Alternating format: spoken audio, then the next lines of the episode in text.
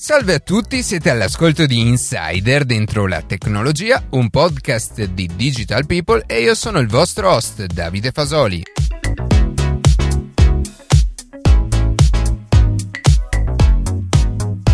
Innanzitutto buon anno, ma soprattutto buon decennio. Come dissi durante la prima puntata di Insider, ogni tanto ha senso voltarsi indietro e riflettere su quanto lontano si è arrivati. Sicuramente negli scorsi dieci anni il mondo è cambiato più di quanto avvenuto nei decenni precedenti. Lo smartphone, nato con il primo iPhone nel 2007, si è sviluppato notevolmente e i prezzi sono diventati molto più competitivi con l'ingresso nel mercato di aziende low cost. Tanto che ad oggi è un dispositivo essenziale e dal quale possiamo usufruire di infiniti servizi servizi. La puntata di oggi però sarà focalizzata sulla micromobilità elettrica nello specifico, perché dopo aver parlato delle notizie della settimana faremo una chiacchierata con un altro autore di Insider, Matteo, raccontando una nostra recente esperienza in tema di monopattini elettrici in sharing. Prima di cominciare però vi ricordo che per contattarci potete scriverci a redazione chioccioladentrolatecnologia.it, visitare il nostro sito www.dentrolatecnologia.it e invece ascoltarci su Spotify, Apple Podcast, Google Podcast e sul sito web dove fra l'altro potrete trovare anche altri contenuti multimediali per approfondire i temi trattati.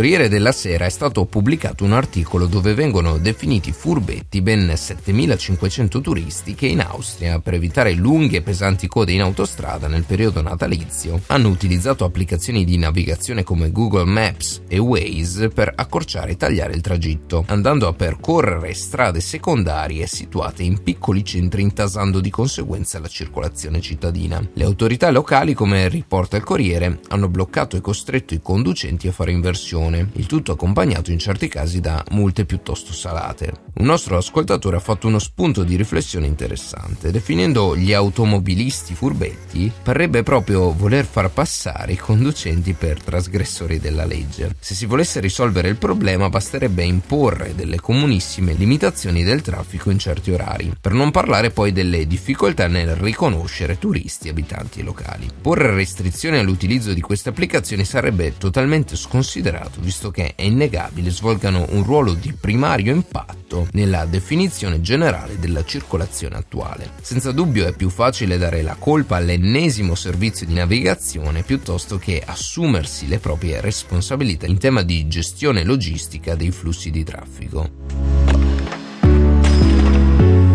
Finalmente la nascita dello scontrino elettronico è diventata realtà. Dal 1 gennaio sono stati cambiati i registratori di cassa per via di un decreto collegato alla legge di bilancio 2019. I POS d'ora in avanti rilasceranno scontrini non fiscali al posto delle precedenti versioni fiscali. Banalmente questo significa che il cliente potrà non richiedere lo scontrino alla cassa e non vi sarà più nemmeno l'obbligo della conservazione delle copie dei documenti commerciali per l'esercente. Il nuovo documento rilasciato non avrà valore fiscale ma permetterà al consumatore di avere comunque una controparte cartacea che potrà essere conservata come garanzia del bene o del servizio pagato, oltre che per un eventuale cambio di merce. L'obiettivo di questa manovra è quello di velocizzare il flusso di dati rivolto all'Agenzia delle Entrate, in modo da facilitare agli operatori o ai loro intermediari la compilazione della dichiarazione IVA o la liquidazione dell'imposta. Attendiamo ora la tanto chiacchierata e discussa lotteria lotteria degli scontrini in arrivo a luglio 2020 è stato pubblicato il nuovo regolamento riguardante la circolazione dei monopattini elettrici. Dopo la pubblicazione in Gazzetta Ufficiale sono stati finalmente equiparati alle biciclette. In poche parole, i monopattini elettrici potranno circolare ovunque, ma non sui marciapiedi. Questo nuovo provvedimento è stato introdotto il primo gennaio insieme alla legge di bilancio, ovviando così al buco normativo riguardante la circolazione di 100.000 veicoli elettrici presenti in Italia. Prima infatti, nonostante l'alta numerosità su gran gran parte del territorio italiano, i monopattini elettrici non potevano circolare su strade o piste ciclabili, ma dovevano seguire restrizioni ben precise imposte dalla sperimentazione, di cui parleremo nella seconda parte della puntata in quanto registrata ancora nel 2019. Questa normativa però sarà valida solo per i veicoli che rientrano nei limiti di potenza e velocità stabiliti dal decreto di micromobilità del 4 giugno, cioè con potenza massima di 0,5 kW e velocità entro i 20 km h In questo caso non serve la patente, ma sono obbligatori luci e segnalatore acustico. A questo punto sarà interessante osservare come si comporteranno le città che si sono apertamente dichiarate nemiche dei monopattini sin da subito, come la città di Brescia. In queste località sono state molte le multe rilasciate, spesso anche salatissime, con sequestri ed equiparazioni a ciclomotori. Invece ora non sarà più possibile ignorare la libertà di circolazione imposta dalla legge di bilancio. Thank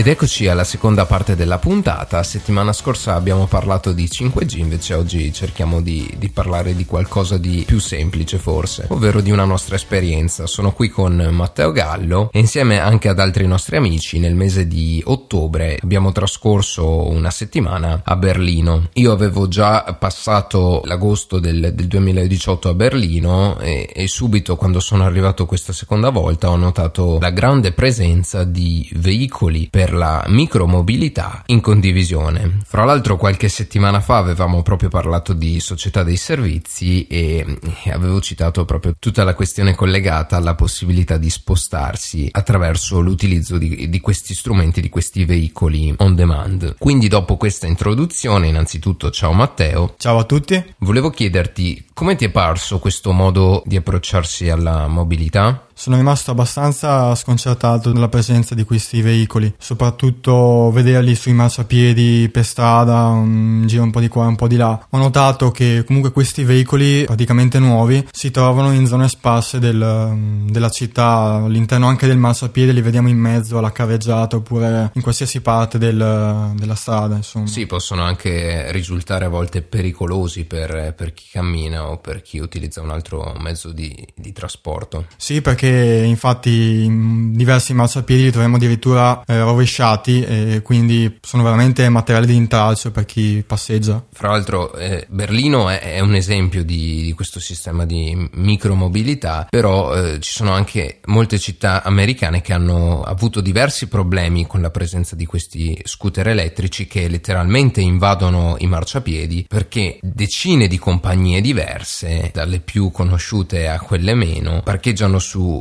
le strade nei punti più strategici i loro monopattini e quindi i marciapiedi sono appunto invasi. Un altro aspetto che mi ha colpito è stata la modalità di raccolta di questi veicoli. Infatti abbiamo notato che di notte vengono prelevati appunto dalle varie zone della città grazie a persone che decidono di ricaricarli a casa. Per dire una delle aziende più importanti, più grandi come Lime, eh, queste figure li chiama Juicer, che possono appunto tramite l'applicazione iscriversi e per una decina di euro a ricarica appunto prendono lo scooter, lo ricaricano e poi a ricarica effettuata lo ricollocano in un altro altro punto strategico dove l'algoritmo ritiene che sia più probabile che qualcuno lo utilizzi successivamente. Ma venendo all'esperienza concreta, perché poi alla fine a Berlino li abbiamo provati, volevo chiederti, vuoi un po' raccontare eh, com'è stata l'esperienza, appunto, se secondo te sono effettivamente facili da utilizzare e se hanno una convenienza oppure è una moda passeggera che è destinata appunto a fallire nei prossimi anni. Una sera siamo andati al Parlamento tedesco grazie a questi mezzi. Diciamo che non era conveniente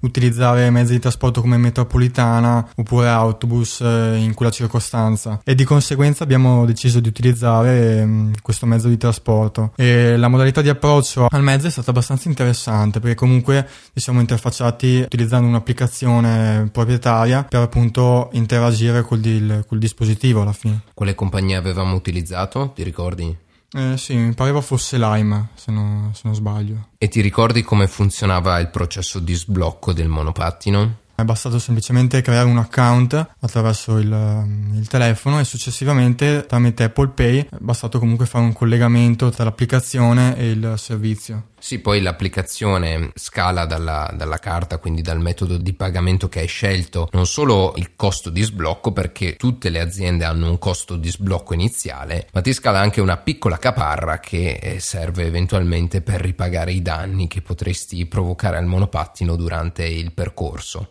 Sì, eh, anche perché essendo un mezzo che si trova um, banalmente in giro, una garanzia è dovuta. Infatti non sono rimasto stupito da questa cosa perché si tratta appunto di un mezzo privato che viene messo a disposizione del, dell'utenza. Poi per quanto riguarda invece il tragitto, anche qui non è banale perché ovviamente no, non si può andare con il monopattino elettrico sulle strade, ma ovviamente bisogna rispettare il codice della strada. In questo caso noi abbiamo rispettato quello per le biciclette e siamo rimasti infatti sulla corsia eh, ciclabile dedicata appunto a tutti questi mezzi che vedevamo muoversi all'interno di Berlino. Nel momento poi che abbiamo raggiunto la nostra destinazione, dopo pochi minuti perché raggiungono una velocità di una ventina di chilometri, se non erro 20-25. Come è avvenuto invece il processo di blocco del monopattino, se riesci anche a raccontarci questa cosa qui. Allora, inizialmente, come mi ricordo, abbiamo avuto qualche difficoltà nella fase di parcheggio, perché comunque il veicolo non può essere lasciato in qualsiasi punto della città come si può pensare inizialmente. Sì, ci sono delle zone che sono dichiarate off limits, sia rispetto al limite massimo dove tu puoi andare col monopattino, ma anche proprio dei punti della città interni dove tu non puoi parcheggiare il monopattino. Sì, infatti inizialmente abbiamo avuto qualche difficoltà in questa manovra e di conseguenza ci siamo dovuti spostare in un'altra un'altra zona, osservando comunque nel, nel, frattempo l'applicazione. Sì, fra l'altro, nel caso specifico non, non, siamo riusciti a parcheggiare davanti alla porta di Brandenburgo. Il monopattino stesso ti avvisa di non poter parcheggiare in quella zona, mostrandoti un simbolo che facilmente ti fa capire che non puoi parcheggiare. Una volta fermati i monopattini, però, il processo di blocco no, non è concluso. Infatti, che cosa ti chiede di fare l'applicazione? Sì, infatti l'applicazione ti, ti richiede di, mm, di, fare una foto perché eh, ovviamente il sistema vuole sapere dove tu hai collocato il veicolo. E se non hai provocato danni durante il tragitto, appunto. Sì, invece per quanto riguarda il tragitto in sé, ho trovato molto instabile comunque la guida del mezzo perché si tratta di un veicolo a due ruote nel quale devi rimanere in piedi. Sì, e su certi terreni forse è anche pericoloso se non c'è un uniforme asfalto sotto. Forse nel tuo caso sarebbe stata meglio una bici elettrica che comunque anche quelle erano a disposizione nel, nella città di Berlino e avresti potuto sempre con la solita applicazione sbloccare e utilizzare. Però comunque c'è da dire che l'occasione per utilizzare un monopattino è invitante da questo punto di vista perché... Sì, perché appunto per degli appassionati di tecnologia evidentemente provare questa cosa di cui tanto si sente parlare ma poi nell'atto pratico n- non è possibile sperimentare. E poi anche questa cosa non è del tutto vero perché in concomitanza con il nostro viaggio a Berlino, a Verona, che è una città che frequento più io di te, sono arrivati altrettante compagnie compagnie di, di monopattini elettrici, sicuramente con una presenza meno forte che a Berlino, ma comunque molto evidente. A Verona sono arrivati recentemente Bird, Lime e Elbitz, per citarne alcune, ma dovrebbero essere il doppio, quindi 6-7 compagnie attualmente. Mentre a Padova, dove io studio, ho notato che i mezzi più utilizzati in questo caso sono le bici elettriche piuttosto che i monopattini, perché banalmente è presente solo un'azienda Mobike che permette mh, mm, questo servizio. Che poi una cosa interessante di queste aziende è il modo in cui operano sul territorio, cioè eh, siccome ci sono molti vuoti normativi, soprattutto in Italia, dove ci sono pochissime città in cui vi è una sperimentazione, Milano è un esempio eh, che ha dovuto introdurre diversi cartelli, quindi modificare il proprio assetto stradale per i monopattini e comunque lo sharing in generale. Questa azienda appunto come Bird che ha iniziato e Lime che ha seguito prima appunto della normativa stessa posizionano nelle varie città i monopattini cercando di fidelizzare i propri clienti in quella città e poi costringendo di fatto il, il governo locale a produrre una regolamentazione dedicata e apposita a, a questo tipo di mezzi. Ci si potrebbe anche chiedere quale sia effettivamente il guadagno, quale sia il core business di aziende di questo tipo, perché i costi effettivamente sono molto bassi. Fra l'altro, eh, ti ricordi quanto avevamo speso per, per il breve tragitto di qualche minuto che avevamo fatto e se secondo te era un prezzo adeguato? Se non sbaglio erano circa 3 euro a testa per 5 minuti più o meno. Sì, perché dovrebbe essere un euro lo sblocco più 25 centesimi al minuto e quindi sì, il costo è quello. Secondo te è un costo adeguato oppure troppo elevato per il tragitto che abbiamo fatto, considerando anche che potevamo andare dove volevamo essendo un mezzo singolo? Dal mio punto di vista è abbastanza elevato perché comunque se si vuole incentivare appunto una modalità di trasporto di tipo elettrico che attualmente è abbastanza richiesta si dovrebbe un po' moderare il prezzo dal punto di vista anche del minutaggio perché comunque cosa sono 20 centesimi al minuto? 25 dipende poi dall'azienda. Sì che possono essere pochi per chi fa tragitti brevi ma possono diventare anche tanti per chi comunque deve compiere un tragitto quotidiano come per esempio andare al lavoro o a scuola partendo dalla stazione anche ad esempio. Sì certo come nel nostro caso spendere 3 euro una tantum una volta ogni tanto è conveniente. Però effettivamente se una persona eh, utilizza questo come mezzo principale allora come dicevo nella puntata Society as a Service forse ha senso comprare effettivamente il veicolo perché sia un ritorno economico su sul lungo termine. Sì, comunque tornando a quello che stavo dicendo riguardo al core business, se appunto quello che abbiamo speso per 5 minuti erano questi 3 euro, considerando che un monopattino potrebbe fare una decina, una ventina di, di corse al giorno e che un monopattino che viene utilizzato da queste aziende può costare anche 400-500 euro, direi che effettivamente dopo un mese l'azienda non solo può andare in pari con, con la spesa per il singolo monopattino, ma può anche iniziare a guadagnare guadagnare su, su di esso. Cambiando argomento e parlando invece di normativa, in Italia la sperimentazione prevede che la velocità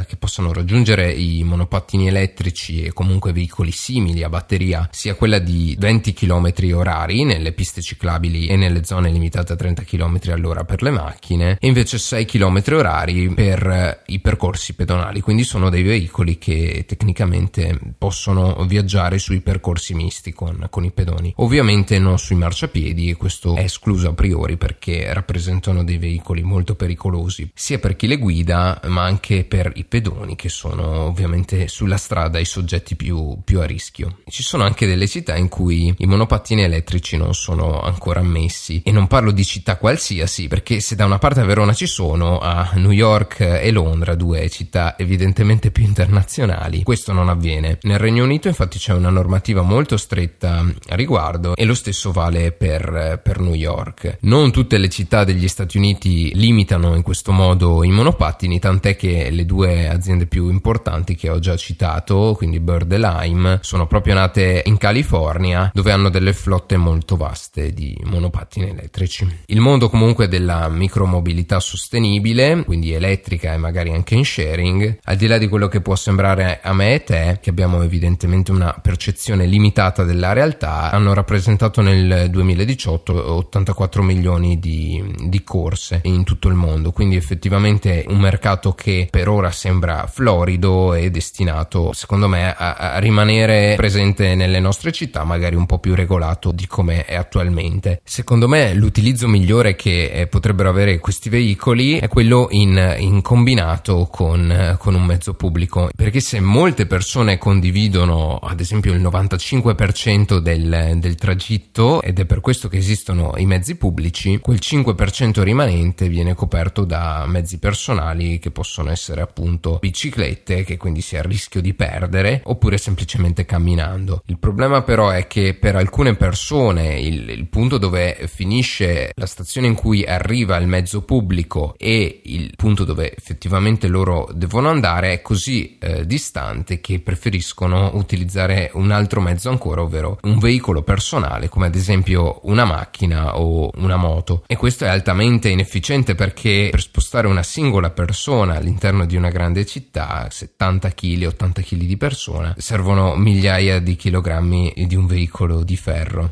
e questo ovviamente oltre a creare stress e inquinamento all'interno delle città le satura oltre ogni limite. Allora innanzitutto questa modalità di trasporto è utile fino a un certo punto perché comunque come hai detto te ovviamente percorrendo distanze troppo lunghe diventa un po' controproducente. In primis per il costo perché comunque si dilata parecchio e secondo me anche dal punto di vista della sicurezza perché comunque un monopattino non non è come una bicicletta che comunque è più familiare di conseguenza il tragitto può essere un po' più confortevole il monopattino comunque è anche abbastanza instabile dal punto di vista della guida, come abbiamo già detto in precedenza. E di conseguenza, sì, sono d'accordo che è un'ottima alternativa per percorrere distanze relativamente brevi. Ottimo, allora nelle prossime puntate o nei prossimi anni vedremo effettivamente quale strada avranno percorso nel vero senso della parola i monopattini elettrici, anzi, e se esisteranno ancora più avanti. Io ti ringrazio per aver fatto questa chiacchierata con me, ci sentiamo più avanti. Grazie a te grazie a tutti per l'ascolto.